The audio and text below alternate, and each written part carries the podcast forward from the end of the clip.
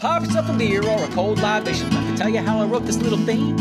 I went and took a call from brother Jason, and he tells me that he has a little dream.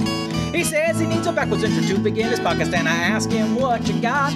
He said I'll start off with some talking and some movie clips of popcorn fighting, fantasy explorations, and some groundless exploitation. Kickstarts that I'm watching, and some blind unboxings, full month horror movie marathon. Sometimes I let the dogs come on, contests, and of course you know it's all about games. I said slow down, let's just start with the name. It's the Nerds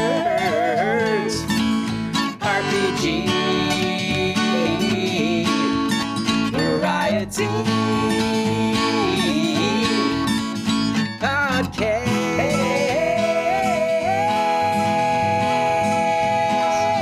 with the other Jason.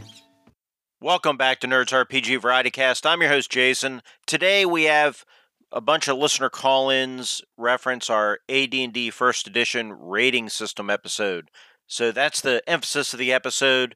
There'll be a handful of other things in here. I'm going to compare the Index Card RPG Master Edition with the Index Card RPG Master Edition Collector's Edition, and I have an unboxing. But it's pretty much mainly about the rating systems. So if that interests you, great. If not, this is being released a day early because on Friday I have a bonus episode where Minion, also known as Rob from Confessions Wee Timorous Bushi, joins me to talk about the 1974 Italian film Street Law.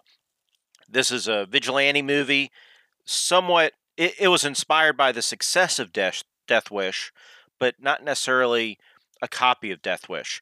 It's been accused of being right wing and fascist, and we're going to examine this movie and see if those accusations are true. So look for that on Friday, and then we'll be back to regular RPG content. That next episode will probably be released on Sunday. So that's what you have coming up. But today, it's almost all about the ratings.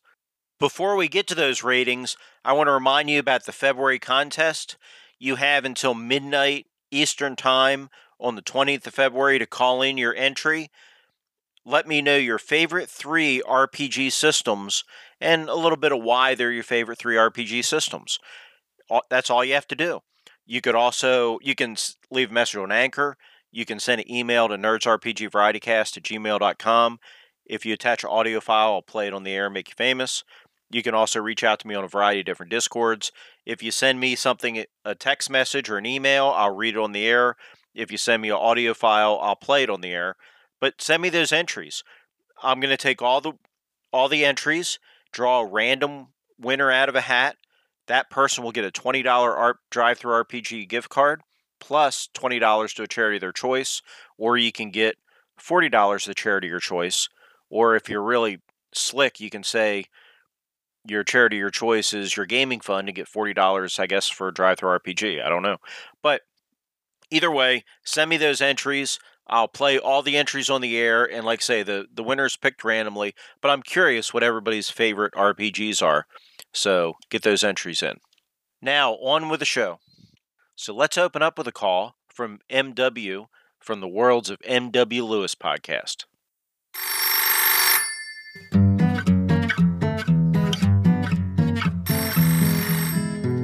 Who's on the phone? Who's on the phone?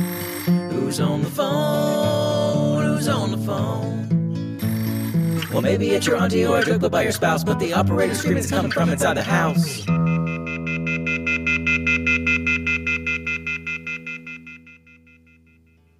Hey, Jason, it's MW from the Worlds of MW Lewis here.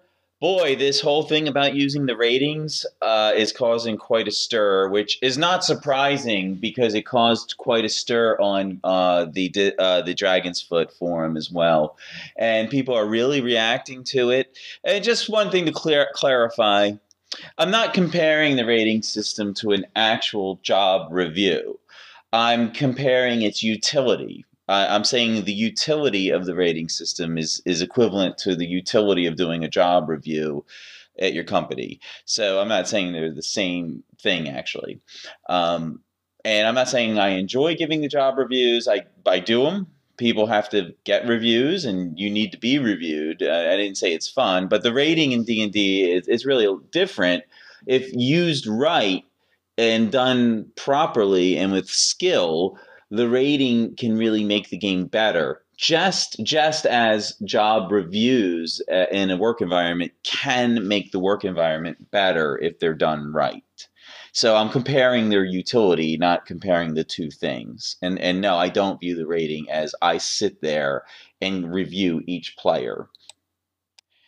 So this brings me to some things said by Eric, who left a, a really long comment about it.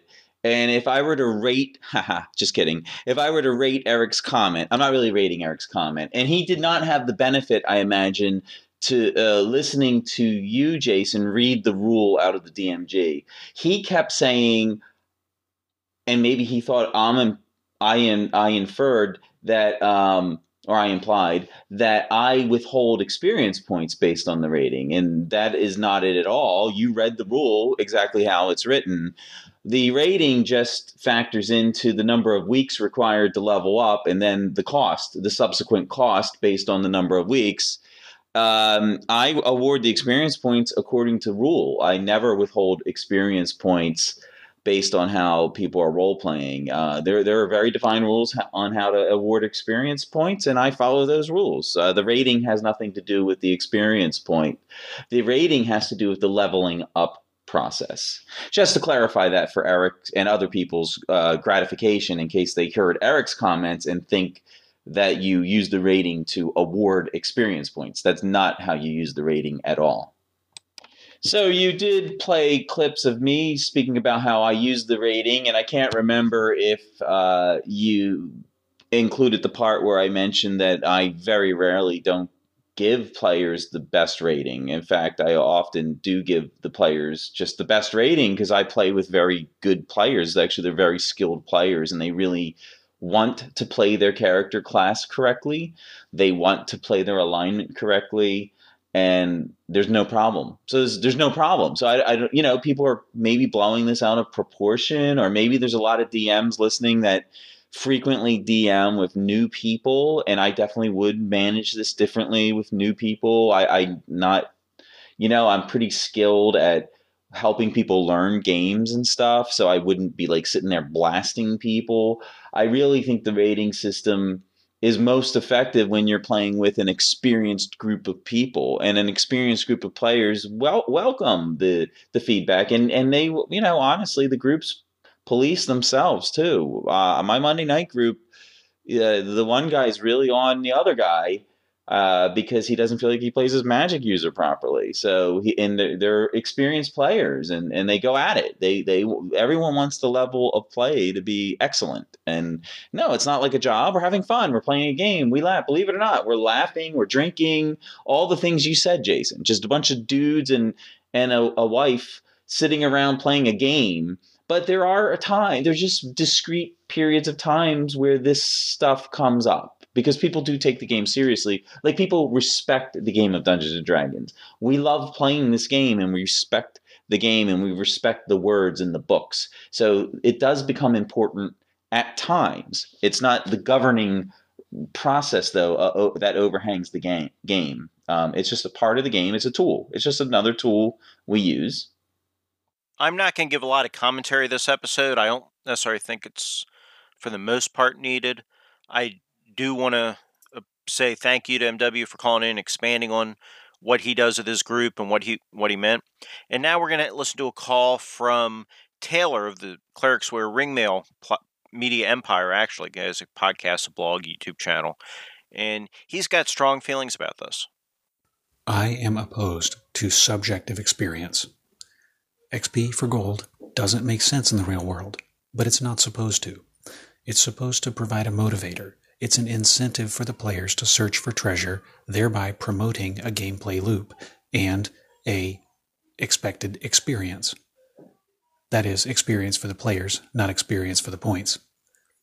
Advancement therefrom in a class and level system is representative of the pan experience improving that character's capacity. If a player wants to only get better at the things they do, skill based systems exist. But the purpose of class and level is to abstract all of that and focus on the gameplay rather than the character build. One of the central tenets of OSR gaming. I am not a fan of training. Using training hoses the abstraction. The purpose of training is a gold sink in a time sink. First, because AD&D does not concern itself so much with domains and the establishment of strongholds, what are these characters going to do with the literal tons of gold in their hoards? Oh, let's have a way to forcibly flush it down the toilet. Time sink. Why is that Archmage 21 years old? That doesn't fit my fiction. I need to find a way to kind of push that away. Daniel makes a very good presentation, uh, which, though I don't like training, his perspective on training has made me consider it and respond in a civil fashion. MW actually called in talking about training, so I'm going to play his call as an answer to Taylor's concern there. Although I think training provides some interesting opportunities. Like Daniel Norton from the Bandits Keep Media Empire said in the previous podcast, that Taylor referred to, training gives you the idea that you have guild all these different guilds in the world and it builds the world it builds connections gives you downtime things you can be doing so there's there is some argue for training but the thing that taylor mentioned that i'm going to fight back against a little bit and i don't know if he misspoke or he just isn't used to this because in his most recent episode he talks about domains a little bit over on the Clerics Wear Ringmail podcast. But to say that AD&D First Edition doesn't have domain play is just not being familiar with AD&D First Edition. Domain play, the idea that when characters hit name level, that they're going to build a keep and attract followers and run, fo- you know, run armies. That's baked into AD&D. That is a understood part of the game. You, you know, when you look at the classes, in AD&D and, and you look, you know, you open your player's handbook up and, and you go to each character class, it tells you how many followers you get when you hit name level. I, I mean, it, it, it, it's part of the system, right? So we look at the cleric and, and we find out that Upon reaching ninth level, High Priest or High Priestess, Cleric has an option of constructing a religious stronghold. This fortified place must contain a large temple, cathedral, or church of not less than 2,500 square feet on the ground floor. Can be a castle, monastery, or abbey or the like. Must be dedicated to cleric's deity or deities. Cost of construction can only be one half of usual for such place because of religious help. If the cleric clears the surrounding territory, in humans, dwell in this area will be a monthly revenue of nine silver pieces per inhabitant from trade, taxation, and tithes. And then before that, it says when the character achieves eighth level, patriarch or matriarch, he or she automatically attracts followers.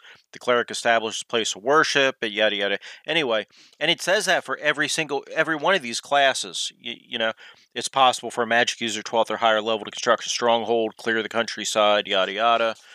You know, all these things. Uh, a thief of 10th level or greater may use a small castle type building to set up a headquarters for a gang of thieves, and he or she will accordingly attract 4 to 24 other thieves. This will bring enmity local thieves guild. I mean, all that's domain level stuff. And there's a lot of pages in the DMG, I'm not going to count them, where they talk about domain level stuff. So I'm not sure if it's just Taylor. Now, Taylor has said he prefers BX, and he, or at least, you know, the basic D&D versions, whether it's BX or BECMI or OSE or whatever, but he prefers that as opposed to AD&D. But maybe he's just not familiar with AD&D. I don't know. I don't want to put words in your mouth, Taylor, but AD&D very much supports domain play. In fact, it assumes it. It it, it assumes you're going to do domain play. Your characters are built that all the character classes are designed for that. So I'm not sure where the idea that it doesn't support domain play comes from. Now, as far as training goes, I'm going to let MW expand on that.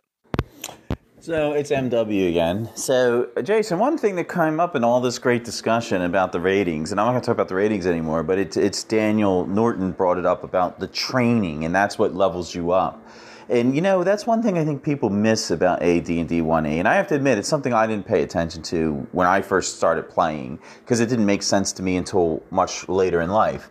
But if you think about it, AD&D is totally predicated on this idea of the training.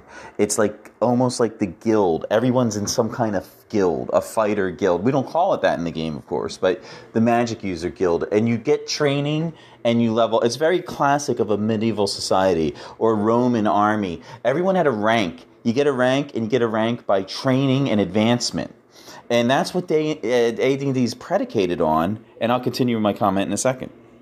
I don't know how many players when it comes to this training, I'm saying it's predicated on this idea, like it's almost like a guild system for each of the classes. And a lot of people, I don't think a lot of people who play RPGs think about this when they play AD&D. But if you think about it, at the very first rank, you have a, a title. And each level, you're awarded a new title. So that's part of it. It's all part of this idea of this training. And, and I, I'm surprised so many people are, are speaking out against this concept and they don't like it because I mean, Harry Potter's wildly popular. Other kinds of books that involve schooling and training. Um, people love that stuff, right? Like people love those kind, and that's exactly what AD and D is. Only we start the game after the school part, and where it's post graduation, but you have to go back for professional training, more professional development, just like you're in a guild, basically. And I like that part of the game, and I the more I play it. So what I was saying about the training is the more I play AD&D and the older I get and the more I listen to history podcasts and really d- dig deep into Roman history, Byzantine history, it makes more and more sense to me that Gary uh, coming from his military game background, his war game background, armies had ranks. You rose up through the levels based on your accomplishments, i.e., your training your uh, or your use of your skills and then training and then you achieve new ranks. This fits right in with wargaming and quite frankly it fits in with we don't have that as much in our societies anymore. We don't have serfdom we don't have landed gentry we don't have rank systems we don't have the uh, i forget what it was called in rome but the, the levels of, of service to the roman state. We don't have that stuff and it's hard i guess that's why people don't like it today but we don't have that kind of stuff today. We don't cons- we don't walk around the world thinking about people's ranks or status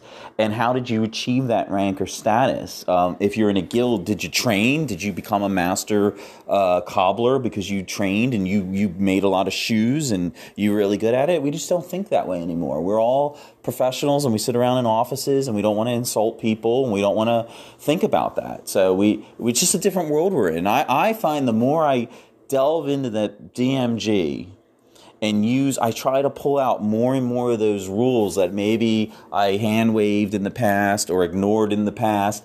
The more I use them I'm being more and more fulfilled in playing AD&D 1E and on my podcast I'm going to read a leveling up message I put on Discord. And you'll see exactly how I write their experience points and their level I give the rating and everything and my players don't complain ever We'll watch for that over in your show, MW. But until then, let's let Taylor hop back in here. On the subject of player rating, screw player rating. Why does the DM know my character better than I do? And screw course correction for my role playing. Is my character and their personality being assigned? Are literally all Irishmen drunks? No. Then why should all hobbits be good? Case in point, Sackville Bagginses. If a player is out of touch with the table's playstyle, I agree with MW's approach to reference his call. Kick them. Kick them because they're not going to have fun if you force them to play your way, and you're not going to have fun if they're bucking what your table wants. I must have missed an episode somewhere in here because listening to the subject material, I felt a strong, strong need to call in. Thank you for your patience with me, and I do apologize. I guess, in conclusion, this is why I don't play AD&D. Delve on, my man. Delve on. Taylor, if nothing else, this series on AD&D that I'm doing on my podcast shows us that AD&D is not a game for everybody.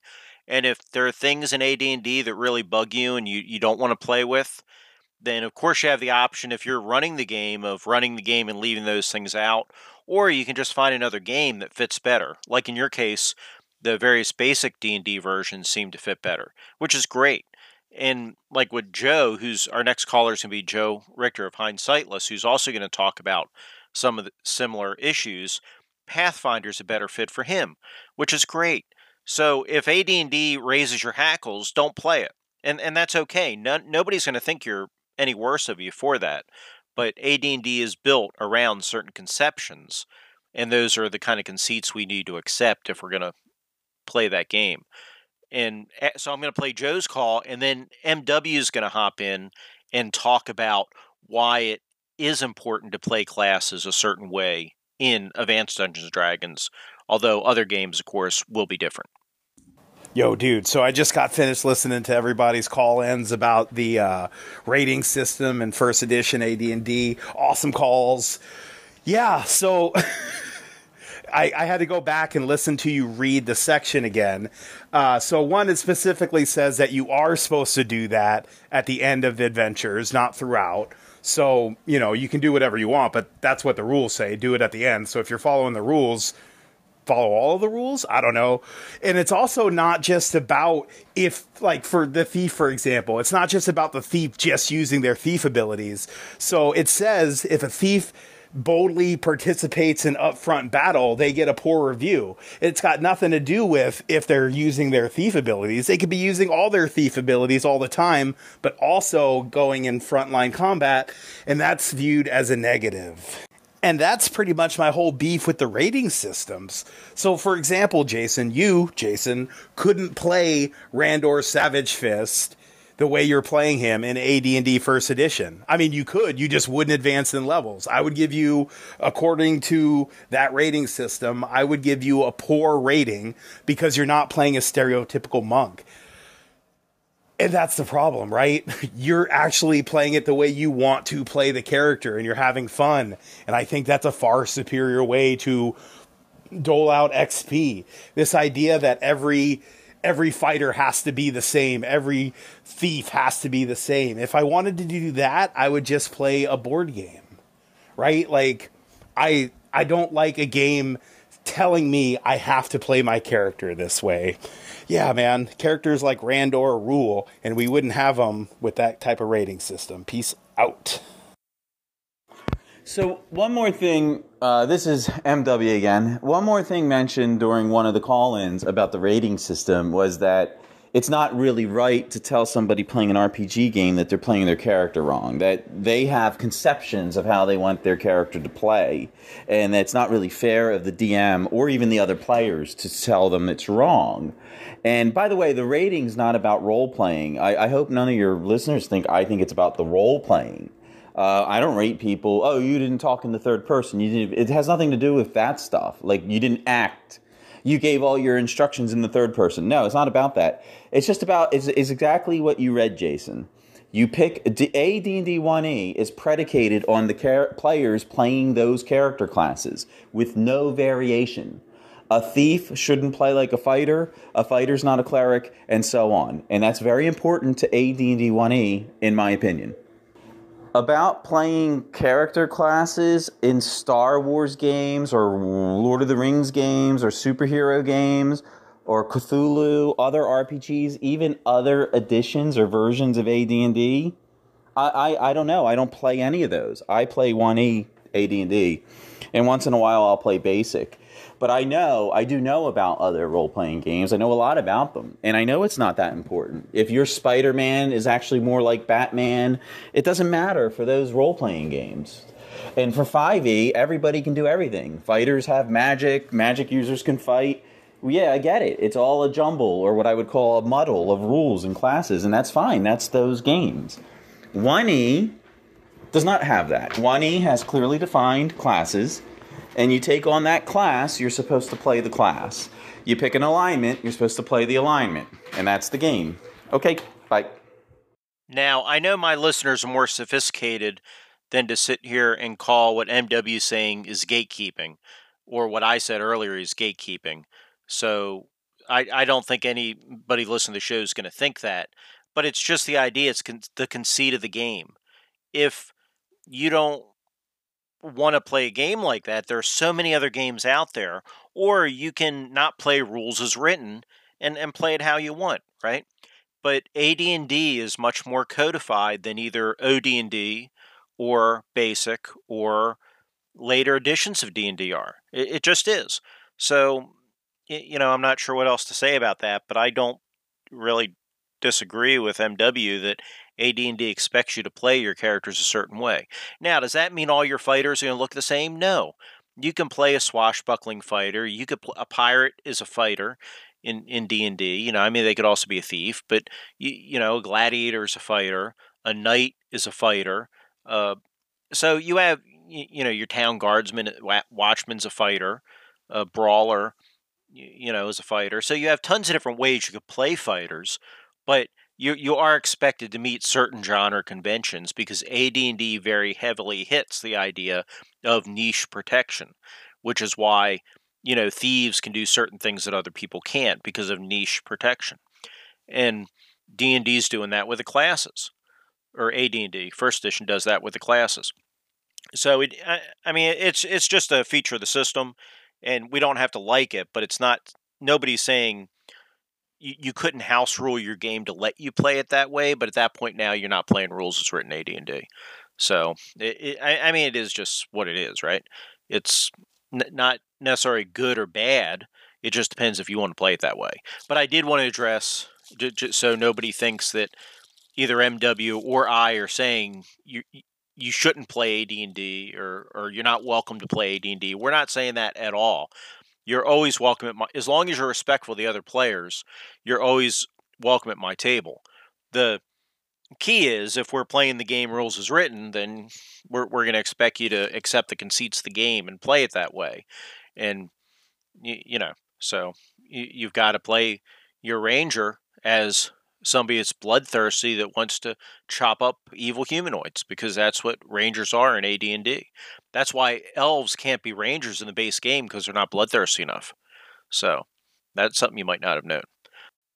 Jason, Daniel from keep calling in to respond to your response to my response. I think, but anyways, uh, yeah. As far as like the players rating themselves, I agree with you. If I was just reading it on paper or somebody said to me, I'd be like, oh, people aren't going to be honest or they're going to be too nice. But having played Coriolis for about a year, after each adventure, we I probably should have streamed this part, but I always stopped it first.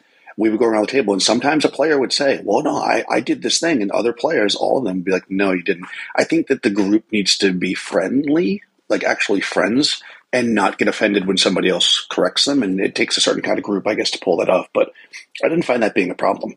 You know, I, I think that people did actually were pretty honest about whether or not they did the things. But I think what worked well in Coriolis was there were very specific questions. It wasn't like how well did you play your thief. It was did you use your thief abilities? So it was a very easy yes or no question, and I think that would work, but not this vague kind of how did I do. Hey, Daniel, thank you for those thoughts. I can see that. The only, I haven't done a whole lot of sessions where players have critically evaluated each other or even themselves at the end of the session per se. Now, I have played a number of games, especially with Shea Webster, where the, he'll have players award points to other players at the end of the game for good role play or for fun moments or whatever. And so that's interesting. But you you very well may be right there. Um, for the most part, I kind of prefer games where you're not worried about ratings and, and all that. I, I think if somebody's not having fun at the table, they, they should speak up. If there are problems at the table, definitely should be talked about. And the group should be talking about their group dynamics. You know, that's an ongoing thing. That's not a session zero thing only. It's a ongoing conversation as sessions go, how the group dynamics are going and, and what you think of other players. But normally I wouldn't play a game. Well, normally I, you know, my preference is not to be in a game where you're rating players and saying, "Oh, well, it's going to take you longer to train because you weren't really playing by this archetype." But in AD&D First Edition, that's what you do, and and we're talking about the rules as written here, so that that's where this is coming from. But definitely, I can see that, and I think that's inter- something interesting that Cor- Coriolis does. So, thank you for that input. Okay, I want to close out the show with a discussion on real life job reviews and evaluating your employees and things like that. It's not a long segment, but MW does call in, and he's right because I kind of also joked about it.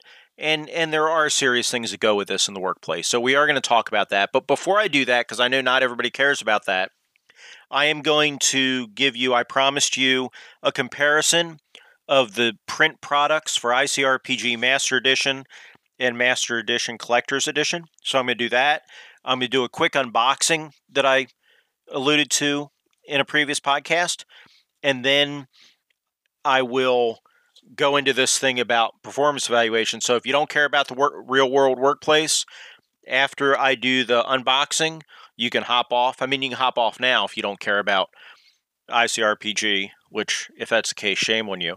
But if, if you're not interested in hearing me compare two different versions of the print book and you don't care about the unboxing, you can hop off now. I want to thank TJ Drennan for the wonderful music, Ray Otis for the coffee cup clip art. I want to thank all my callers, and I want to thank you, the listener.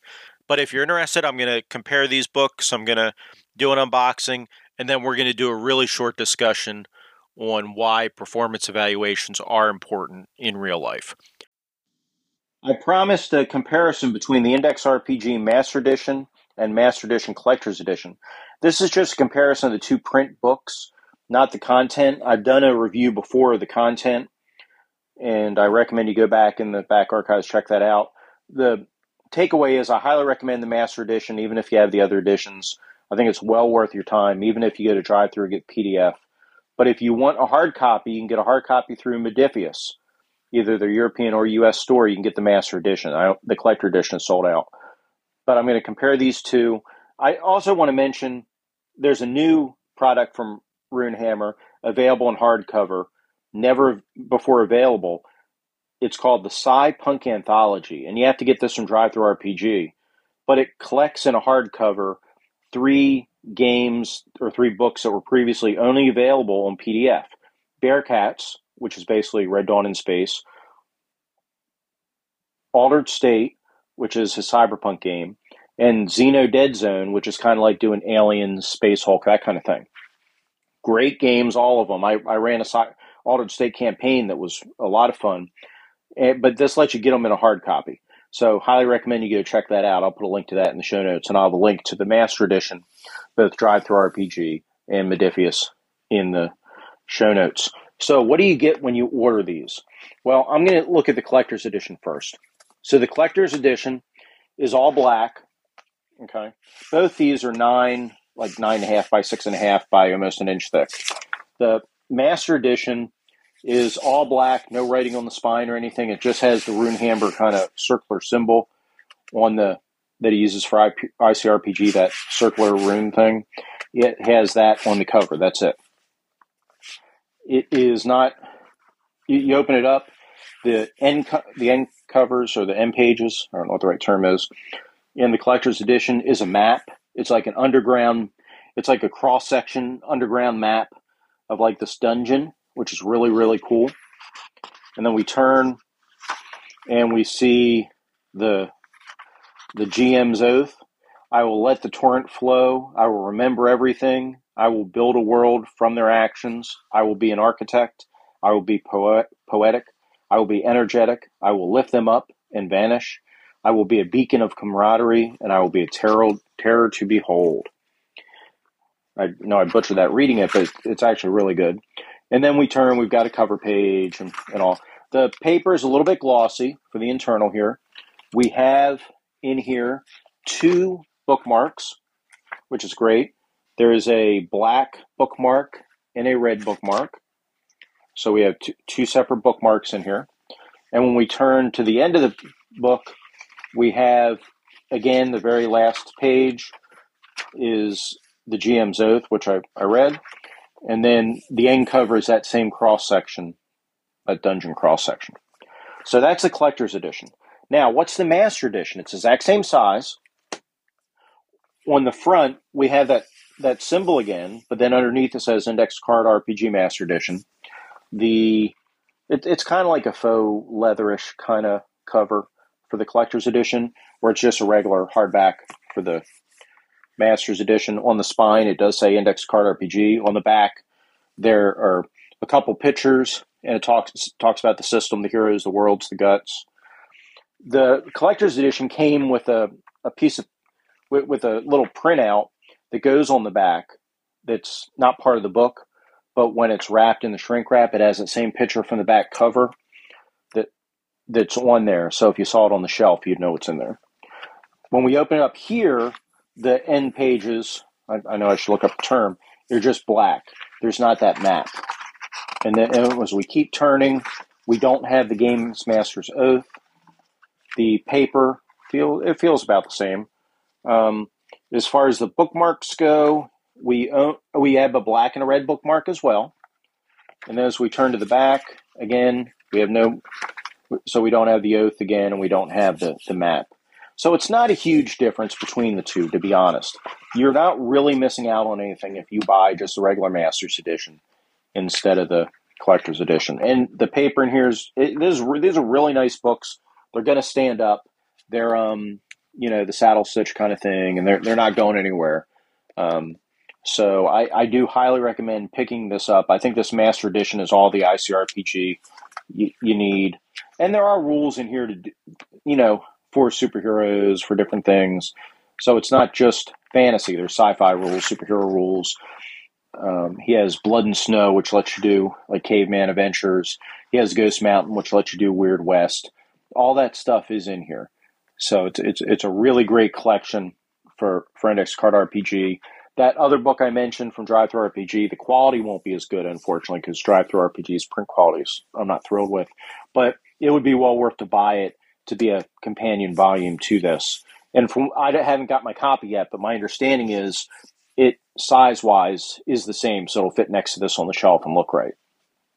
So that's my comparison between the two. If you got the collector's edition, it is really cool, but the master edition is very awesome. It's very nicely done and deserves a place on your shelf.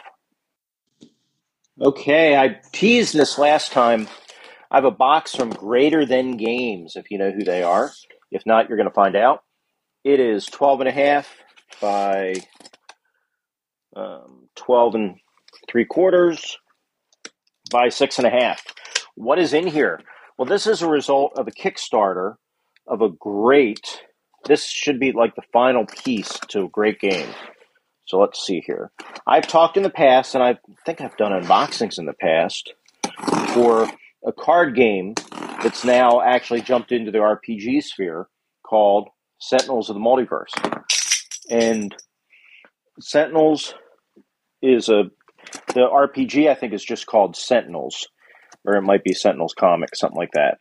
But the Sentinels of the Multiverse is a was a card game that is, is a great card game, lots of fun. There's actually a computer app you can play it on your phone, but it's a superhero game, and each character has their own deck of cards, and then it's got for the villains, each villain has their own deck of cards, and the the game plays the villain, so it's co-op and then there's environmental effects and other effects, and it's just really cool.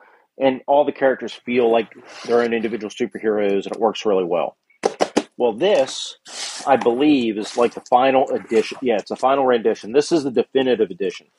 I've got everything ever made for this game, actually, all the editions they've come. But this is the what they're calling the definitive edition. They reprinted it like with everything and put it all together in one set, and that's what this is and I don't know if there's a, let's see, this is the definitive edition core game, the foil packs, and even a, a sleeves to put in everything. Because they came with special foil cards for them. So that's what this is. Um, you can look for Sentinels of the Multiverse card game. You'll find all kinds of things, but it's a really great card game. I really recommend it. It it's a little bit fiddly as far as tracking some of the effects where you're having to use you know trackers to track effects, kind of like you would on maybe Magic cards or something like that.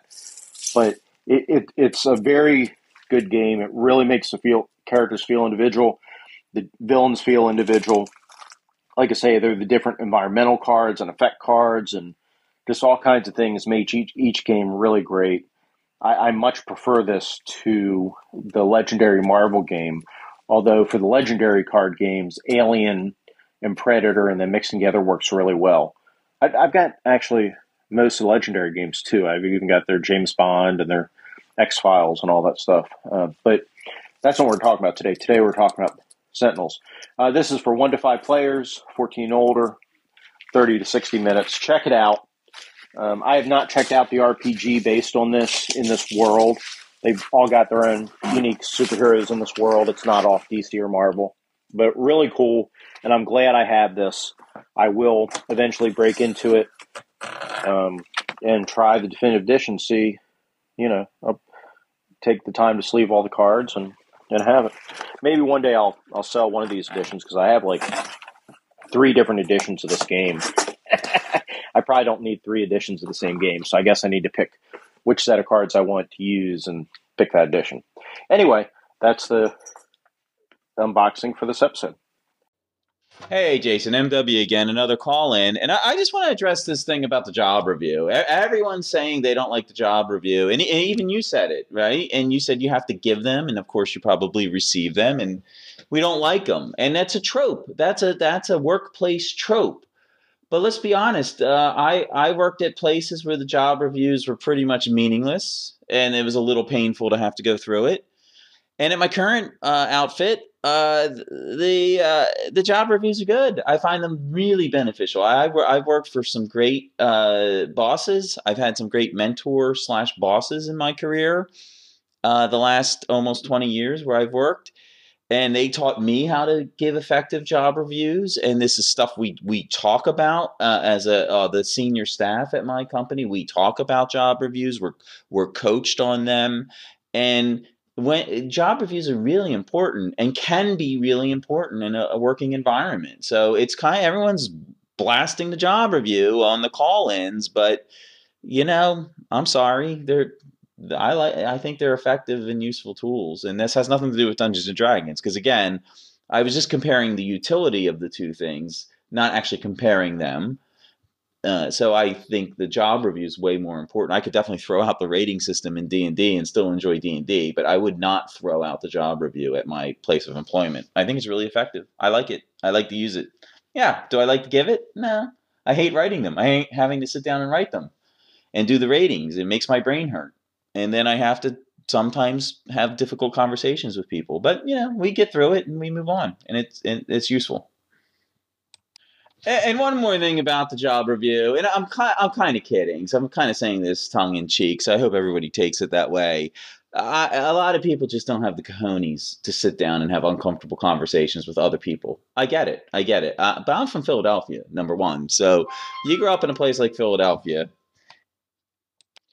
so you got to just have a certain mentality to not be afraid to have uncomfortable conversations with people. And I have the benefit of being a youth coach for almost two decades now. I've coached youth sports and I'm a parent. So when you are doing all those kinds of things, and, and I grew in grew up in the publishing industry since uh, grad school. So when you have editors constantly critiquing you, and that's just part of the part of the field, that's part of the craft. You know, you get used to having direct conversations with people. And I'm involved in science publishing, and I have been for a long time. And you have peer review, and in peer review, um, I don't I don't actually do peer review, but uh, you I manage peer review processes, and you get used to you know critiquing other people is an art form, and it, it's part of making people better at what they do. And if you view it that way, you, you wouldn't be so um, quick to say you hate it or avoid it like the plague or something like that. It's when you're working with people professionally and you respect people and they respect you, uh, being able to provide constructive uh, crit- criticism is important and can really help everybody um, with what they do. So that's it. AMW, thank you so much for that call. And you're right. Evaluations and ratings and mentoring your employees is incredibly important. The frustrating part, of course, is that evaluation part where you're actually sitting down and having to write it. I am lucky enough that I'm in a position with my workplace where I work alongside my employees. I'm in the same room as them. I see them every day. I I have I have I, I work in a 24/7 environment, but I have my schedule set up where I see both my day employees and my night employees and I'm interacting with them on a daily basis.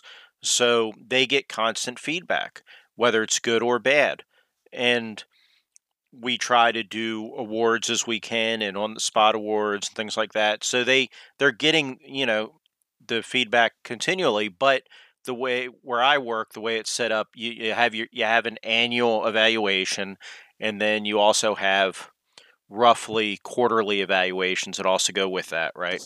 And they're just it's just kind of a pain, not the not the mentoring part, not the working with the employee part, because that's great as you're watching somebody and they're you're training them and they then they become a trainer themselves and you see them mentoring new employees and, and all that part is wonderful and great. I love that part of it. The the part of it is where you're sitting down and you're constantly keeping notes because the last thing you want to do is have to go at the quarter or at six months or, or at a year, heaven forbid, and have to sit there. What did my employee do the last year? Because you have their, you know, their job functions and you have all these categories and you have to write down what they did in that category and you know all these kind of things. It's the evaluation form that's a pain in the butt and the way it's set up and the fact that you know you're constantly keeping effectively a diary not diary you know but you're keeping track throughout the year so it's easier to fill these things out even though you're you're so it's not that you're not mentoring, you're not evaluating your employees, but it's that evaluation the year. It's kind of a pain in the butt, just the way it's built it built in there. But no, it's incredibly important. And even though we all joke about I hate job about you know I hate performance evaluations and all this, and they're uncomfortable and all this.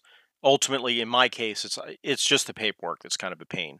But I love mentoring my employees, and, and it is incredibly important as you say. And I'm glad you're in a workplace where maybe the paperwork part isn't as bad as some other places. So, that said, I don't want to hold people up any longer. I'm going to let everybody go. Thank you so much for tuning into the show. And I'll be back on Friday with a movie review with special guest host Minion from Confessions of Wee Timmer Spooshy. So join us then.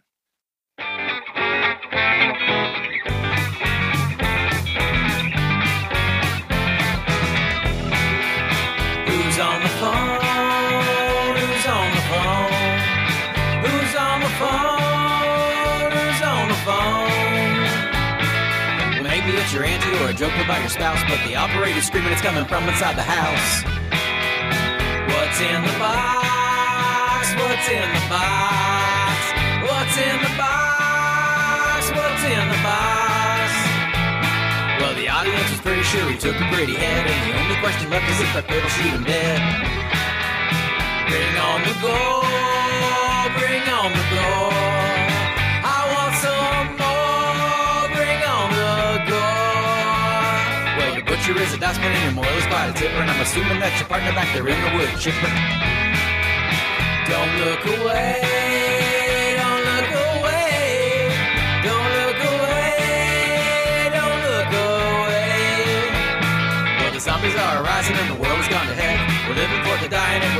the train wreck.